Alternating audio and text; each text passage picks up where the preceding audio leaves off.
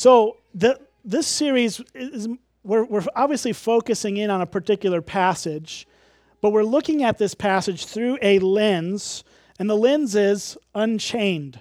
This idea of being set free in Christ uh, by the Spirit's power uh, to walk in holiness and love for Christ, right? We, we want this series to point you and me in, into the right direction for growth in the Christian life. The, the Christian life is a hard thing to live, right? We all, we all know that. And, uh, and so we need as much help as we can get to, to walk with Jesus. Um, we're, we're constantly bombarded by the world, by our own sinfulness, and, and by the temptation of the devil to, to want to walk away from Jesus moment by moment. So this, this passage is meant to help us draw near to him and get us closer to live more in light of the freedom we have in him. So we started this back in the very beginning of chapter 8.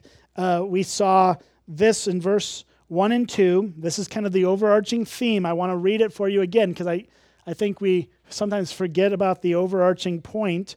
And it's this There is therefore now no condemnation for those in Christ Jesus because the law of the Spirit of life has set you free in Christ Jesus from the law of sin and death. Because God has done, I'm going to read verse 3 too. God has done what the law, weakened by the flesh, could not do by sending his own Son in the likeness of sinful flesh. And for sin, he condemned sin in the flesh in order that the righteous requirements of the law might be fulfilled in us. All right, so that's the overarching message of Romans 8 that we have been set free by the Spirit of life to live in the life of Christ because Jesus did for us what we could never do for ourselves by becoming a perfect man, by living that perfect life, and ultimately dying in the place of sinners and rising again from the dead. And so all of our hope is is there. The, the, we got to understand this. We, I was just explaining to, to one of my sons uh, this morning the difference between a war and a battle. Okay? Um, the, the battles are the little parts that make up a broader war, right? And so we have to understand that as Christians, we're always in some battle, but the war's been won, the war's been accomplished by Christ. The overarching thing is done. It's over. We're, we're on the victor side of this thing.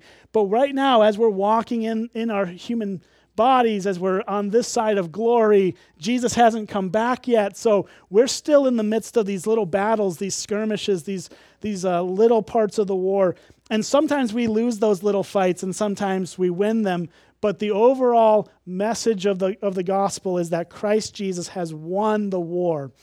And, uh, and so we just need to live more and more in light of that. And that's where I think Paul is trying to take us in this passage. And so, as we get into our section today, we're looking at verse 18 through 27. So, we're going to stop at 27 um, because I think that there's uh, chapter 28, you know, kind of transitions a little bit. So, we're going to pick that up next week. But verse 27 is where we'll stop today. And, and really, I just want to talk about primarily two things that come out of this. There's so much we could talk about. I think I said this every Sunday so far in the series. We could take every verse and preach a sermon on it because there's just that much gold in this passage. But we're looking at this again through the lens of being set free. And what does that mean? And how do we live more in that? So we're going to just look at a couple things. All right. Um, let's look at verse 18 through 22. This is where we're gonna. This is where we're gonna go first. It says, "For I consider that the sufferings of this present time are not worth comparing to the glory that is to be revealed to us." For the creation waits with eager longing for the revealing of the sons of God. For the creation was subjected to futility, not willingly, but because of him who subjected it in hope that the creation itself will be set free from its bondage to corruption and obtain the freedom of the glory of the children of God. All right, so here's the first thing that we, we need to recognize. Like I said, this, this whole war, the war is won, the battles aren't always won, but the war is won. And what this is telling us, what Paul is reminding us of, is that we have a broken world that we operate in. We live in a broken, fallen, sinful world. That's where we operate. Until Jesus comes back again to set all this right and recreate this earth and, and make this a new place and a perfect place once again. Like, if you want to read the end of the story, read Revelation 21 and 22. That will give you the end the end of all this, right? That's, that's where it's all going. It's a glorious hope that we have, it's a glorious future that we have. But right now, in this moment in time where we live, we don't, we don't experience the perfection of this world. We are living in a broken world. And that means fundamentally that nothing in this world can satisfy our hearts. This is why Paul says that the sufferings of this present time are not worth comparing to the glory that will be revealed to us. Right? So, right now, in this present time, we've got sufferings. It's pretty, I mean, there's some joys mixed in, right? Because we, we do have the tangible hope of Christ in our lives. There, there's, there's certainly joys, but there's a lot of suffering. And the suffering can sometimes cloud the, uh, the joys right? But the, the sufferings of this present time, Paul tells us, are not even worth comparing with the glory that we'll have when Christ comes to set all things right. The glory will outshine the suffering. That I think that's what you need to, to realize. What I need to realize too is we can we can see the suffering kind of eclipsing the glory of God right now, but it, but someday there will it'll be it'll be flipped. The glory of God will will eclipse the suffering of our present day. And then Paul goes on to say that the creation waits eagerly. The creation, the, the created world waits eagerly for the revealing of the sons of God. In other words, for our day of redemption to come as Christ returns for us. So it says that the creation was subjected to futility or, or to a state of uh, just imperfection, and, and it's never going to be what it was meant to be. That creation, the created world, was subjected to this futility not willingly, but because of him who subjected it. And I think that's a reference to Adam. As Adam disobeyed God, he plunged this world into this futility. And it says that in hope, that the creation itself will be set free from its bondage to corruption and obtain the freedom of the glory of the children of God. So we see this broken world is longing for its own redemption too, that there will be a new created earth for us, that God will make, remake this whole thing and make it what it was meant to be. Here, here's where we need to here's what we need to understand. We need to understand that the, the world is broken, and as long as we understand that, then we can set up our set realistic expectations for ourselves. I think the reason why we find so much disappointment in this life is because we think in futility that this world can satisfy us. And it can't. I think so much of our disappointment with ourselves and with this life is that we think something here and now is going to bring us satisfaction, and it can't. C.S. Lewis uh, says this, and, um, I think it's in Mere Christianity. I can't recall exactly where it is, but it's one of his famous quotes. Here's, here's what he says He says, It would seem that our Lord finds our desires not too strong, but too weak. We are half hearted creatures fooling about with, with drink and sex and ambition when infinite joy is offered to us. Like an ignorant child who wants to go on making mud pies in a slum because he can't imagine what is meant by the offer of a holiday at the sea. We're far too easily pleased. Eh, his point is that we're like these children that are just content to live in the mud when, when we've been offered this opportunity to live uh, in this beautiful vacation at the sea, right? This, and, and Lewis's point is we're, we're just way too easily pleased with what's here on, on earth right now. We need to keep our eyes on the ultimate hope that we have in Jesus. The world can't satisfy you, and as long as we operate as, lo- as, as if it can, we're going to find ourselves disappointed and disillusioned. We need to recognize that we live in a broken world. But let's read verse 23 because he goes on to say this. He says, And not only the creation, but we ourselves, who have the first fruits of the Spirit, groan inwardly as we wait eagerly for adoption as sons, the redemption of our bodies. So not only is the world around us broken, but here's the kicker we're broken. We ourselves. We're also sinful. We're also longing for redemption. And so we live in this broken world. We live with broken selves because of sin and rebellion. So the question is like that's a downer, right? I mean, that's none of that's happy news. So what do we do with this and where do we go with this? Where, what do we where do we take this tension that exists in our lives we, where we, we know that we're redeemed in Christ, but we haven't yet experienced that full redemption? So, what, where do we live in the middle here? That's where Paul takes us. Look at where we go in verse 24. It says, For in this hope we were saved. What hope? Well, he's talking about the hope of the redemption of our, of our world and ourselves, right? This hope that Christ is going to redeem it all, He's going to fix it. In this hope, we were saved. So, the reason that you are a believer in Jesus is probably because, hopefully, it's because you have recognized that there is something in this world that can't satisfy you, and only Jesus can. And so you're throwing your life on Jesus and saying, okay, you're the one, you're my hope, you're the guy that I can trust in. And that's why we're saved, right? We're saved because we, we realize that the world will leave us empty. Jesus will not leave us empty, and we need to lean into him. So it's in that hope we were saved. Now, hope that is seen is not hope. For who hopes for what he sees?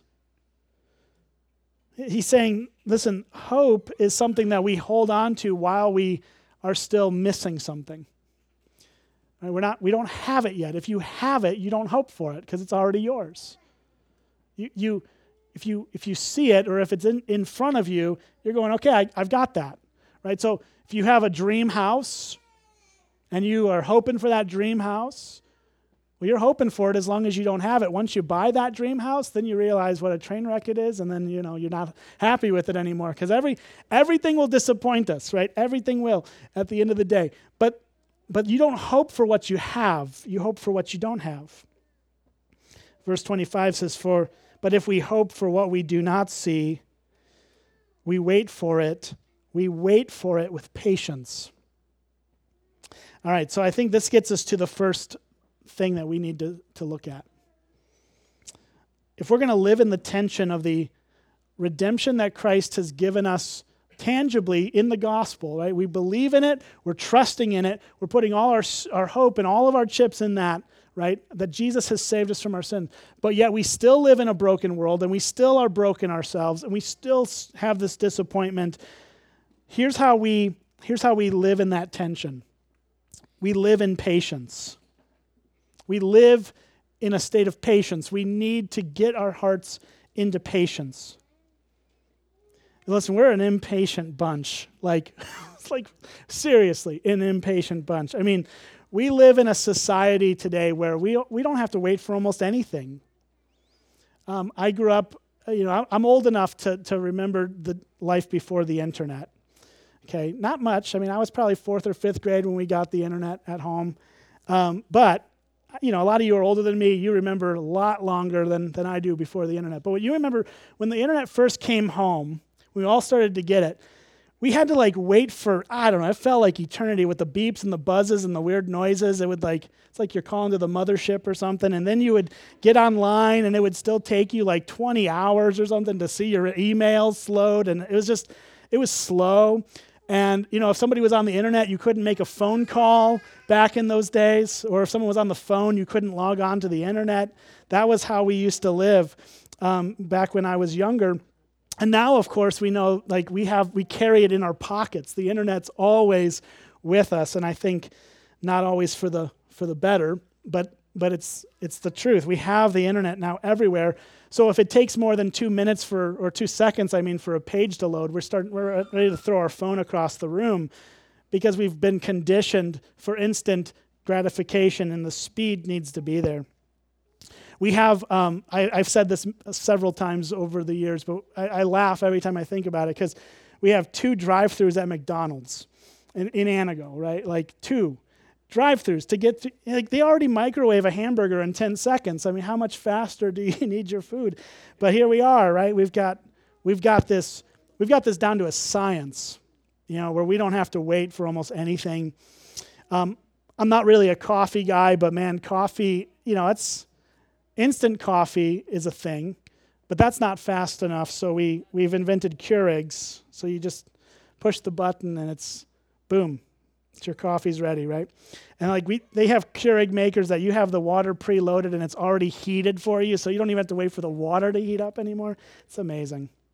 There's a lot of good in that. Okay, I'm not, I'm not trying to like, I'm not a curmudgeon on this stuff. I like, I like this stuff. It's fine. But here's the thing: things that really are good and worthwhile take time. They do. Good coffee requires time um, good food takes time to make. There's no such thing as good internet, so we'll leave that one alone. But, um, but that like so the, the the whole analogy falls apart with the internet. But that's but you understand what I'm saying. Like a, a good relationship builds over time. A, a good anything takes time to get to. There's no such thing as a as an instantaneous awesome thing there can be an instantaneous okay thing. Like, okay, this taco from Taco Bell, it's okay. I mean, it, you know, I eat it, I enjoy it, whatever, right? But it's not good tacos. It's like, it's just, it is what it is. But you know what you're getting yourself into speed versus quality. That's fine. But when it comes to the growth in Christ that we want to see, I think so much of us have transplanted this sense of we've got to get this now mentality to our Christian growth. And now it's like, if I'm not becoming this perfect, sinless person now, oh man, this is it's the end of the world, and I'm going to throw in the towel and what's wrong with me? Or we start to question our, our very salvation because we, we lapse or make mistakes or have these, have these faults or these besetting sins that we can't seem to get. And, and we've transplanted this, this this desire for speed that we have in our society. And we've tried to put that into the Christian life. And what Paul says here is that we wait for this, this growth, this ultimate redemption. We wait for it with patience. Because growth is always a process. So there's, there's two things we need to recognize. We need in this to be patient with ourselves I think a lot of us struggle with being patient with ourselves. We want to see ourselves overcome certain things that are that are in our lives that we don't we know that don't bring glory to Jesus. And so we can become very impatient with ourselves and go, why haven't I figured this out yet? Why haven't I fixed this yet? What's wrong with me? But we need to be patient. We need to give ourselves grace, you guys, we do. Because this whole thing this whole thing called the Christian life is God's deal. He's doing the work. And that work is going to be slow and a, a trudge at times, and it's going to take it's going to take your life, your lifetime, whatever that means, to get you there.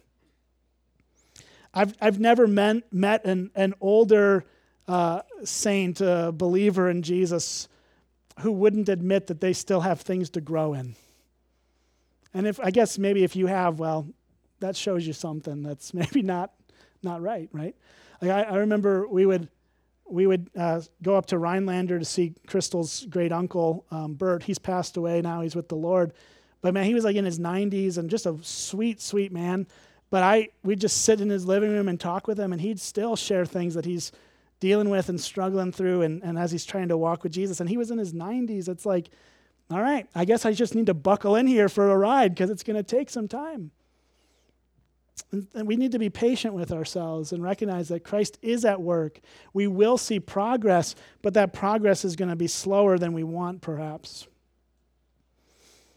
Um, I'm, I just rem- I'm reminded of Martin Luther's thing where he talks about how the Lord graciously reveals to us things that are in our lives, the sins in our lives, but he does that gradually. He doesn't just lump all of our sin in front of us all at once and say, "Here's all your sin," because Luther would say that would kill you. Like that would to to be to see the depth of your sin all at once, all in the moment, would would take you out. You just you'd give up right? So God trickles the, that information to you over your lifetime, and He's like, okay, now you can see this issue. We're going to work through this. And as you work through that, then guess what? He's going to show you something new, something different. You just continue to grow in that. That's, that's helpful. We need to be patient with ourselves, but we also need to be patient with one another. Now, I don't know. It just depends on who you are, right? Some people are really wired to be patient with others and impatient with themselves and a lot and other people are wired to be really impatient with other people and patient with themselves it just depends on who you are uh, i know paul tripp has said that when it comes to ourselves we're really really good lawyers and with others we're really good judges right like we're we're good to defend ourselves and judge others when we really should be looking at ourselves um, and I, I think that's true to it, i think that's universally true for all of us in certain situations. But I don't want to just blanket that and say we're never hard on ourselves because I think some of us are way too hard on ourselves. Some of us maybe aren't hard enough on ourselves, right? But but I think most of us um, kind of need to see that balance. We need to be patient with our with our own struggles. We need to be patient with each other. Because as long as you live in the in, in the Christian life and you're you're engaged in the local church, people are going to disappoint you. They're going to hurt you. They're going to disappoint you. People are sinful. You're sinful too, but right, we're all we're we've all got to give our give everyone grace in this thing. Knowing that the that the work's not done yet. It's not over till it's over, right? And and this is ultimately what it gets down to is the reason we need to live in patience is because Jesus is exceedingly patient with us. 2 Peter, I don't have it up on the screen, but I'll read 2 Peter 3, verse 9, and then verse 15. Um, here's what Peter writes. Here's a, here's a guy who knew Jesus' patience firsthand because he was a bonehead, right? I mean, Peter was a bonehead. He said things so impetuously, he was just such a fool at times. He ultimately denied knowing Jesus three times, just as Jesus said he would. And Jesus met him after that and restored him to where he needed to be. So now, many years later, Peter writes this letter to a church. And here's what he says about the Lord He says, The Lord is not slow to fulfill his promise, as some count slowness, but is patient toward you, not wishing that any should perish, but that all should reach repentance. The Lord is patient toward you because he wants you to come to repentance and not to judgment. And then he says in verse 15, Count the patience of the Lord as salvation. Think about that. Count the patience of the Lord as salvation. Just as our beloved brother Paul also wrote to you concerning the wisdom given to him. Count the patience of the Lord. So, right here, Peter is saying, okay, just listen to Paul too, because Paul's saying the same thing I'm saying. Patience. We wait for this hope, this ultimate redemption of our bodies and our world with patience. It's not going to be an overnight thing. We don't fix ourselves in an instant. Jesus takes time because anything that's worth anything is going to take time. So that's the first thing, patience. Let, but there's another thing. Let's look at verse 26 and 27 says, likewise, the Spirit, so we're back to the Holy Spirit here. The Holy Spirit helps us with, uh, in, rather, helps us in our weakness. For we do not know what to pray for as we ought. But the Spirit Himself intercedes for us with groanings too deep for words. And He who searches hearts knows what is the mind of the Spirit because the Spirit intercedes for the saints according to the will of God. All right, so this is an incredible, incredible verse. It's like, it's a mind blowing verse. What we're being told here is this. First, look at verse 26 says, Likewise, so just as we're waiting with patience this redemption of our bodies, likewise, the Spirit, God Himself, the Holy Spirit, helps us in our weakness.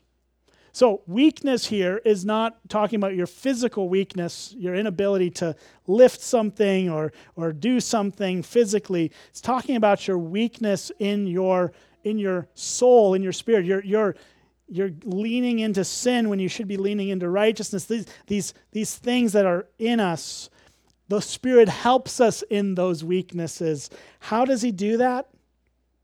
Here's how for we do not know what to pray for as we ought.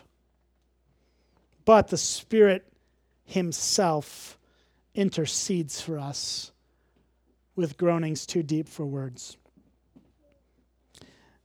The Spirit of God, in other words, we, we believe in a triune God, a God who is one God in three persons uh, we, we know this is the Father, the Son, and the Holy Spirit. And each member of the, the Trinity, we, we use the word Trinity. It's not a Bible word. The, the, you'll never find the word Trinity in the Bible, but it describes what the Bible teaches.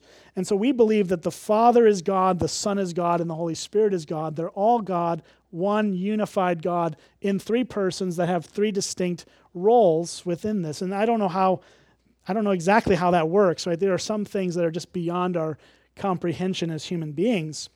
But we know that this is speaking of God the Holy Spirit praying for you. He, it says he intercedes for us because we don't know how to pray as we ought. The Spirit of God prays for you in your weakness. I don't, I don't, I mean, I don't know even what to do with that. That's just like, it's just so mind blowing. I remember hearing J.I. Packer, who is a, an author, a pastor, and he's, pa- he's with the Lord now as well. He passed away, I think, just back in 2020. Um, he lived well into his 90s as well. But I think I, one of the last interviews uh, he gave before his, his death, he, I think he said, I think this is where I heard him say this, but he said that what this means is that the Spirit of God fixes our prayers on the way up. Like, we don't know how to pray. We don't know what to pray for.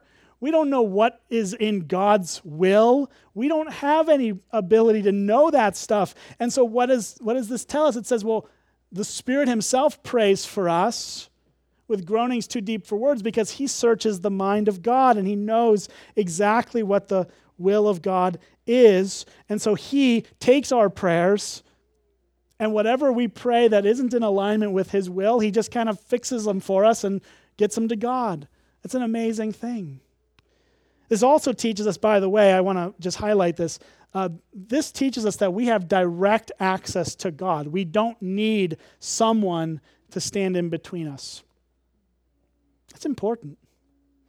You don't need to pray to someone, some middleman or middlewoman to get you to God we can pray, and the Spirit of God Himself takes those prayers and brings them to the Father for us, and He he repairs what may be wrong with them on the on the way up, as J.I. Packer would say. This is I think that's helpful. Right? So what this is what this is taking us to, I think this is it's patience, right? We, we've seen that we need patience in this thing. We also need prayer.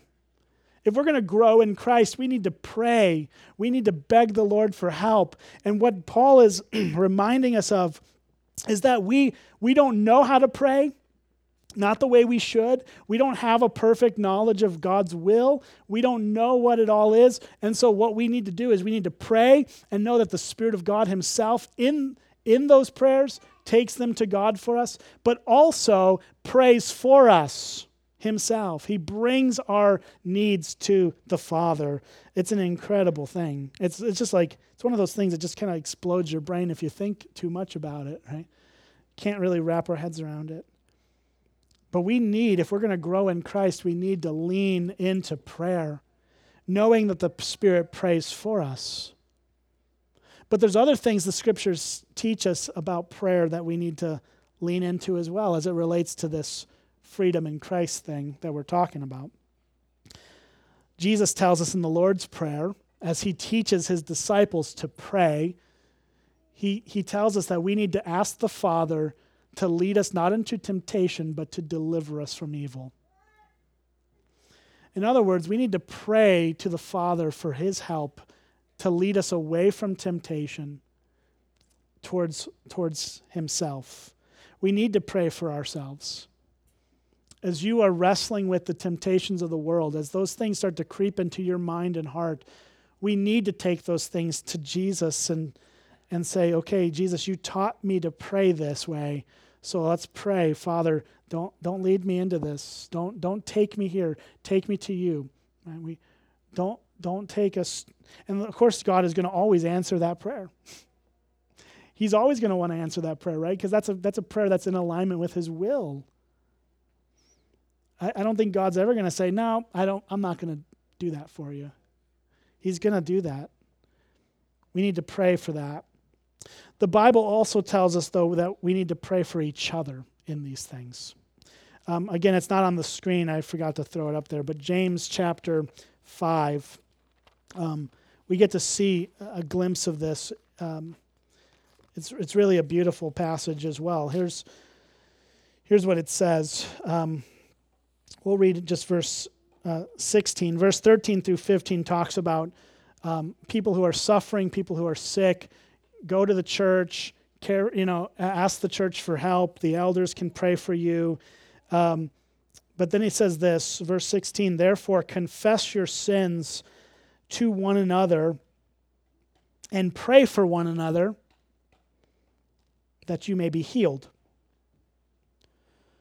Confess your sins to one another and pray for one another that you might be healed, that you may be healed. So, so there's a connection here, right? Don't miss the connection.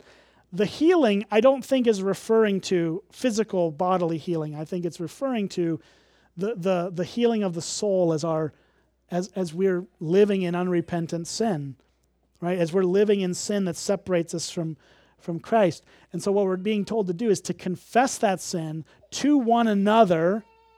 That doesn't mean that you have to parade yourself up here and tell the whole church what your problems are, but you need to find people in your life that will give you a, a, an avenue to do that, to confess your sins to one another and pray for one another. It's, it's both of this, right? It's there's confession, and as that confession is brought out, the person who's hearing this prays for that person in that moment, and it's a reciprocal relationship. It should be that way. It's not that this person is always perfect and this person's always the sinner and you're going to them for absolution or something, but it's it's that there is this one another relationship where at times you're going to have to confess your sins and be prayed for and other times they're going to have to confess their sins and be prayed for we we need to bring this stuff out though. That's the reason why there's healing in this is because as we bring the darkness of our hearts to the light of Christ we actually find results. We find that it loses its its power. And we we um we need to confess. We need to do this. And that's that's what John talks about in First John as well, that if you if you walk in the light as he is in the light, you'll have fellowship with one another. Right? So there's a restored relationship with people, and the blood of Jesus, his son, will cleanse you from all your sin. So, what does it mean to walk in the light? Well, it means to confess your sin. It means to bring that to, to the light, to, to expose it to what Christ has for you. This, this needs to happen. Now, we don't want to do this. Like, no one wants to do this. No one wants to confess their sins. But I wonder if that's why we don't find healing. Because we're not actually obeying the scriptures. if we confess our sins, He's faithful and just to forgive us our sins and to cleanse us from all unrighteousness. And, and so we can say, okay, well, I'll confess my sins to God, but I'm not going to confess my sins to another person. But the Bible tells us to confess our sins to other people. So This is where I think we we sometimes we find the disconnect or or the kind of the, the brick wall that we keep slamming our heads against as we're trying to grow in Christ is because we're still trying to hide in the dark when we should be living in the light. And, and that means we bring it out. Again, you don't have to bring it out to somebody who you can't trust, right? You got to trust the person you're sharing these things with, and there needs to be a, a an understanding of that relationship to be um, gospel centered and centered around what Christ has done. Otherwise, it's just heaping more shame on each other, and that's not helpful. But if we confess our sins and pray for one another, we will be healed. That's what the scriptures say. So, why do we not do this? What fundamentally is the reason why we don't want to bring things to one another? I think it's embarrassment, partly, and I think it's shame, partly and I think I think it's just maybe there's a underlying belief that if I admit this, like as if I admit that I'm not a perfect person, I'm going to be rejected.